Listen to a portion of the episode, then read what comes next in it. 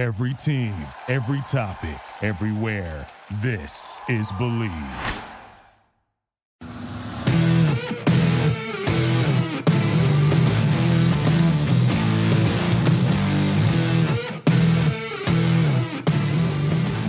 What's better than this? Guys being dudes here on the Draft Dudes podcast. It's Joe Marino, Kyle Crabbs, and Chris Schubert from the Draft Network. And we are your hosts here on this Thursday episode of the show. Thursday night football is tonight. If you want to place a bet, go to the best place for all your sports betting action this year, and that is betonline.ag. They have a new updated website. And if you sign up today, you'll get a 50% welcome bonus when you use our promo code BLEAV50. That's B L E A V 50. And uh, they've got everything pro and college hoops. They've got the NHL. They've got NBA. They've got boxing, UFC, Vegas casino games. Check them out. It is the best place for all the sports action. And Bet Online is where the game starts. Kyle, from your upstairs, welcome. Yeah, this is uh this is odd because I can hear like you audibly reverbing through my house, but it's not on the mic. So like I hear you twice. And you know when you solo record stuff, right? And you get like the kickback and the the self-monitoring and it's like I feel like I'm getting that for you. But uh this is I think the first episode of Draft Dudes we've recorded in my home. Is that correct? Is that accurate? Well, last summer there was the famous I was on your back deck and you were out on your sitting in your Oh. car. I do remember this. Yes. I do remember that- this. That is factual. I take it back. And I think we did some down in your uh, your office where um we stood lean up into and, the and- mic? yeah, shared the mic. then Uh, so the mic and lean back yeah, in. we've So, done yeah, we've done some weird I, things. got- yeah. yeah, I get it. I'm an idiot. Cool. well, you do over 1,300 episodes. You can't remember all the stories for all of them, okay? Right. Uh, thank you, Chris. How are you doing? Uh, fantastic. Forgot forgot that Joe was going to be uh, at your house, Kyle. So the video pops up and Joe is sitting in your house, and I'm like, oh, totally forgot about this because he's not in the normal setup. So it was a little thrown off at first, and Joe completely shot down my idea for today's show very quickly, and he normally doesn't do that. And then he was like, "But we have a better idea," and now I understand why because you guys have been together all day, so you've come up with a better idea. Well, it, your idea was also bad, so there's that. Well, we didn't have to say that. We Yeah. could have just we could have just said that you shot down my idea and we moved on. But since we're taking shots, that's fine. Go ahead. Yeah. Well, so what we are going to do today is the original takes on takes. This is what we did when we first introduced takes on takes was Kyle would find some takes to send my way. Uh, I would find some to send his way, and we would debate and uh, talk about some of the prominent takes that we have seen throughout the football community. And so I've got a few prepared for Kyle. He's got a few prepared for me. And we're going to have some fun here on a Thursday. Correct. And uh, this is we, we were kind of reminiscing, ironically, about the history of draft dudes and things that we've done and takes on takes. When that came up, it was like, hey, a little bit of nostalgia's sake, why don't we revisit the original spirit of the take? To which, Joe, I would like to. I, I am actually. Here's a cool thing since the last time we did takes on takes. We got a whole content team over at TDN that produces content that we're not necessarily in the loop that it's going to happen. So when the headlines come out, it's like, oh, that's an interesting subject to broach. And on a couple of these, we, we've seen uh, somebody stick their flag in the ground uh, one way or another for a take. So the first one that I want to leave lead with is from Ryan Fowler of the Draft Mhm. Network. Yeah, I know this guy. Yep. He wrote a story on December 7th, and his take was that the Minnesota Vikings are a directionless franchise on the heels of their loss to the Detroit Lions. So, can I get your thoughts on whether or not you think Detroit, or excuse me, Minnesota is a directionless franchise right now? I think that's pretty fair. I will say this that Minnesota is one of those teams that is at the end of their life cycle with this current structure and it was kind of those one of those years where it's like all right let's see if we can you know string it together see what happens here If it comes together, we may have something. If not, then we have to blow it up. And I think they've learned that they have to blow it up. Um, and so, from that perspective, yeah, because I don't think that any of the ingredients that are going to carry this team forward are in place right now. And so, from that perspective, they are directionless. But I, I think they were kind of in a situation where this is this is pretty much what they could be this year. They didn't have a ton of resources to really change the landscape of their operation this offseason. And so it's like, all right, let's see what we can pull off. And if it works, great, we'll keep it going. If not, then all right, it's time for a reset. All right. Your first one, Kyle. This one comes courtesy of the Heisman Trophy Committee, and they have assembled their finalists for the Heisman Trophy. And that list includes CJ Stroud and Bryce Young and Aidan Hutchinson and Kenny Pickett. But the take, Kyle, is that the Heisman committee said that Alabama defensive end edge player Will Anderson is not worthy of being a Heisman Trophy finalist this year.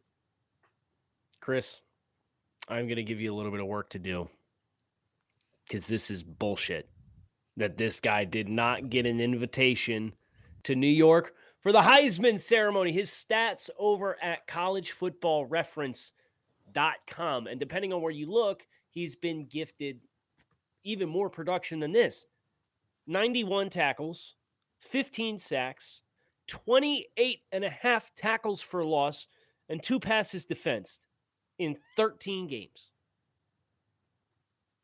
Almost 30 tackles for loss. As many sacks as I mean, Aidan Hutchinson's right in that same ballpark, isn't he? Go ahead and pull it up. So, who's He- the he- player you're you're bumping out? Because I think that's where, CJ Stroud. yeah, yeah, I don't disagree. I, I've heard one of the big arguments, at least in the uh, the Twitter debates that I've consumed, is that if you have two players from the same team, they steal votes from each other, and they it's basically a Bryce Young or Will Anderson proposition. Okay, so when's the last time we saw a school have two finalists for the Heisman Trophy? Because I can tell No you, idea. Dede Westbrook and Baker Mayfield did it like three years ago, Really, and Baker won. And Baker won. So please save that energy. I don't want to hear it. Ooh, ooh, Kyle coming in with with uh with Some the fa- answer there. some stone cold facts. yeah, I correct. see that. Yeah. So I would repeat my original assessment of the situation that I gave to Chris, and I won't repeat it because I'm sure he's gonna snip that that language No, no, out. no. and let- Oh, we're getting No, hit with just the we're getting Just hit just with the put the explicit expli- tag. Explicit tag. Go ahead. Yeah, yeah. Let's start dropping. Oh, no. all over. Okay, Oh, no, no, no. no, no, okay. No, now those those I'd have to make an edit on. So that's please. Uh, yeah, so Aidan Hutchinson in 13 games, 58 tackles, 13 sacks, 15 and a half tackles for loss, uh, three passes defense, and two forced fumbles. So Will Anderson has more tackles, more sacks, more tackles for loss. Um, but Aidan does have an extra pass defense and two forced fumbles. And I think Aidan Hutchinson, and I, I hate using him because it probably makes it seem like I don't think that he belongs to be there. I think he does. I just so happen to think if he's deserving to be there, I don't know how you can look at what Will Anderson did this year and think that he's not worthy of being there as well. Yeah, I think you I think you found the right player there and and uh CJ Stroud to bump out and welcome Will Anderson to the mix. Bing bong. Okay, next take comes from Jacksonville Jaguars head coach Urban Meyer. Hmm. I don't know if you were familiar with this or not. Um, but James Robinson uh, had a fumble in consecutive weeks, was benched for. Um, he's he said himself he believed he was benched in favor of Carlos Hyde. And Urban Meyer, when asked about it, he, he pushed back and, and said he's still not 100% health wise. We were giving Hyde an opportunity, uh, but that's not. Jacksonville local media continued to push. And the quote that I picked up on was you'd have to ask running backs coach Bernie Parmalee as far as why James Robinson was removed from the game. I don't get too involved. I don't micromanage that.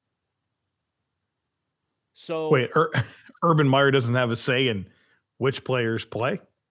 Urban Meyer said you'd have to ask running backs coach Bernie Parmalee about the decision for James Robinson to not be in in favor of Carlos Hyde. I don't get too involved. I don't micromanage that. Um, okay, that's weird. What's the take here? What's the take that I'm supposed to respond to? That uh, Bernie Parmalee is responsible for making decisions about whether or not James Robinson plays.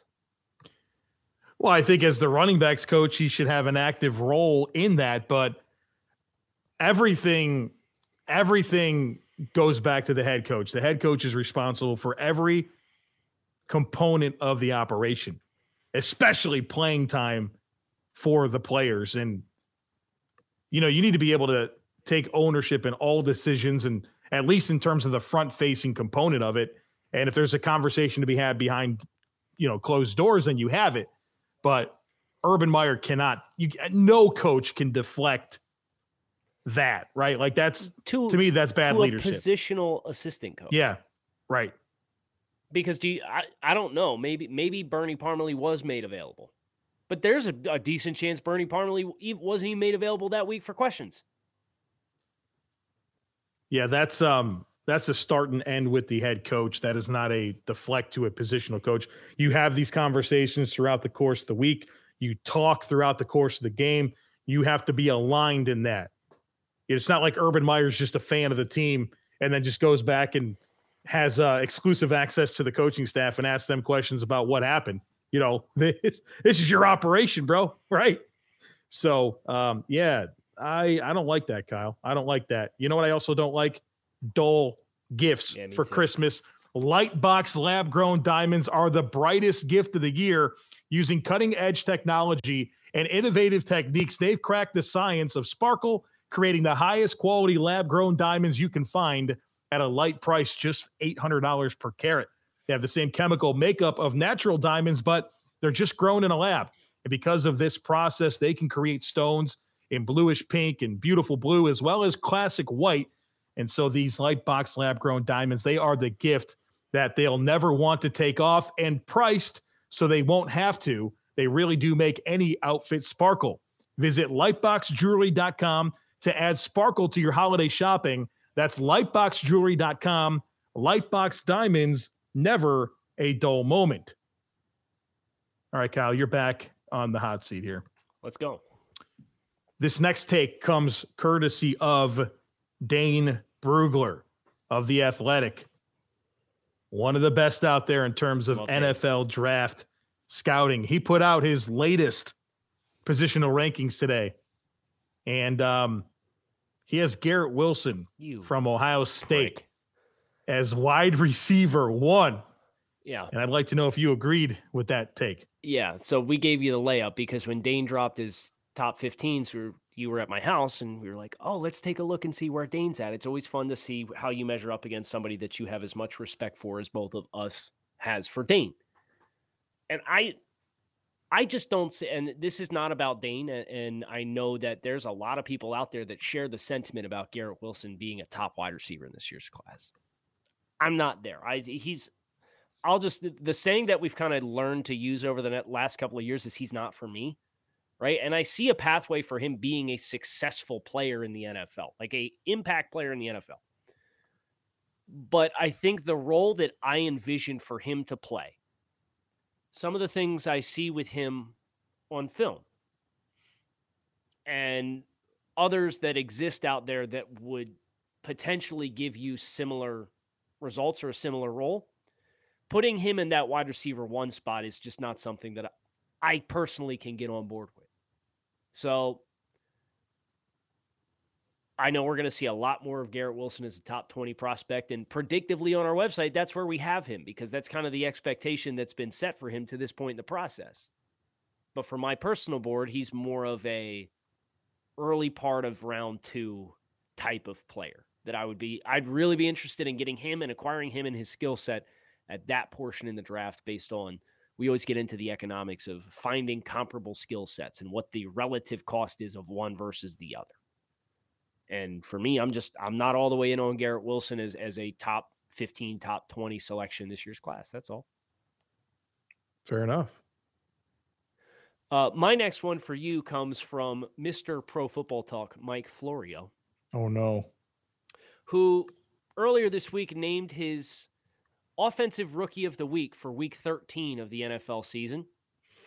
I wasn't going to give you this one until you threw me on. Yeah, I I, I know. I Yeah. as soon as you said Mike uh, Florio, I knew I knew exactly where this was going and and why it was going there. So okay. He named quarterback Mac Jones his rookie of the week in week 13 in a game in which Mac attempted three pass attempts.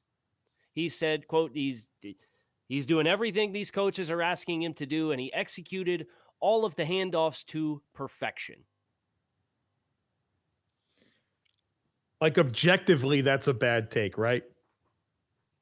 Like I know Yes. that I have the Bills bias, right? I'm a Bills fan, and so um, naturally, I'm I'm not going to agree with that. But just like from a uh, in terms of just like the process of coming up with that type of decision, like that that shouldn't lead you to that shouldn't lead you to Mac Jones. He was two of And- three for 19 yards. I would like to interject and say I acknowledge we're giving Mike Florio exactly what Right. he probably wanted in making that decision and that soundbite and that we're talking about it.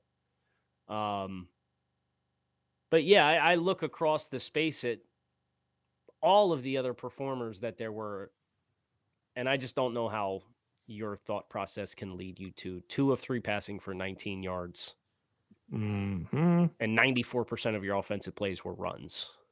Zach He's Wilson had a good game. Thumbs Javonte Williams had 180 yards from scrimmage. So he had Uh, um, 161 more yards from scrimmage than Mac Jones did at the running back position, where he doesn't touch the ball on every play. Is that correct? Javonte had 76 receiving yards, 102 rushing yards, and a touchdown. That's Mac better. Jones wasn't even the best rookie quarterback in his own division Right. last week. right. Zach Wilson was far better, but okay. Yeah, it's a bad take, but I, I get it. I get it. I get it. All right, Kyle. Next one for you comes courtesy of Gil Brandt. Gil Brandt wrote an article for NFL.com, and he said uh, the, the the title of the article is assessing playoff chances of every 500 team going into Week 14 of the season, and he predicted that three 500 teams right now are going to go to the playoffs. Those Okay. teams, Can I guess them? Can I guess them? sure, The San Francisco 49ers, that's one of them. the Washington football team. That's correct. So there's one more. I'm guessing this is an AFC team. Our our Washington. football team. Our football team, who, by We're- the way, back the 10. We're the 10 win projection's still alive, boys. over eight and a half feels good. We we feel like we can Let's get there. Let's go. Uh, there is the is the last team an AFC team. The last team is an AFC team. Yes. Okay, so I know the Browns are six and six. I know the Raiders are six and six. The Broncos are six and six. The Chargers are above five hundred. The Chiefs are above five hundred. The Bills are above five hundred. The Pats, the Titans, the Colts, the Indianapolis Colts. It's not the Colts. Are they? They're probably. I think they're- five. I'm an idiot. Yeah, I don't. I don't yeah, that, that God, exactly. so stupid. All right, who was it? Broncos. Yeah, no, that's not happening with their quarterback situation. I'm sorry. It's So you're like- happen. You're you're okay with the 49ers, you're okay with Washington. You draw the line at Denver. Well, I think the field is less competitive in the NFC for those bottom spots. I think the AFC is very congested. Yeah, You I still agree. don't have a losing team from between the entire AFC West and AFC North. You don't have a single Right. team with a losing record. So yeah, if if you just got to worry about Minnesota and Chicago, right. and the, Saints Eagles, and they- Panthers, right? The Saints, Panthers, and Eagles to jump up and steal a, a playoff spot. Yeah, I'm, I am much more comfortable with both of those teams because of who they have to try to beat. I would agree with your take on Gil Brandt's take. Bing bong. Okay, so the next one is from Justin Melo of Mm. the Draft Network. And he wrote a story that was piggybacked off of a report from Jordan Schultz about the teams that Russell Wilson at this point would waive his no trade clause for. The team, and I thought this was a good one to end on because not only do we get Justin's take, but we can also drag Rob Juden into the mix here with Mm. his opinion on the matter because they're on polar opposite ends of the fence. And Rob's a Giants fan. Rob's probably not going to be too thrilled. We finds out we we fold him into the mix on this. You thought he was behind closed doors Well, with that, didn't he? I, you know, a take like this, we can't ignore it. So, Mhm. Justin, the, the three teams that were mentioned by Jordan Schultz were the Denver Broncos, the New Orleans Saints, and the New York Giants. And Justin came to the conclusion that the New York Giants would absolutely be the best team of those to trade for Russell Wilson. The best chance to trade for just for Russell Wilson was the New York Giants. And then we had the conversation yesterday, and Rob, in our work communications channel, went from wanting Russ to then kind of digesting what the cost for Russ would be and then deciding, I don't want Russell Wilson. He said, Give me two of, I want to make sure I quote him correctly. So let me get your original thought on the Giants having the best chance of those three teams to acquire Russell Wilson. Well, I think the big the big part of this is that Russ has that no trade clause, and so that limits who is available to trade for him, right? And so naturally, I gravitate towards Denver Mhm. and New Orleans as the spots that I would like to see Russ because I think it's the best spots for him to go and have a chance to play well. However, I do think that I do think that the Giants would be well served to go all in on getting Russ because if not, I don't know a better way to get this team To on them. track. right. Right. Like you got to get a quarterback. And so, like, yeah, I get it. You need help on defense, you need help on the offensive line, but you need a quarterback. and so I don't know how you could be a fan of any of those three teams and be dismissive at all of this possibility. Rob said, "Give me two of the." It was.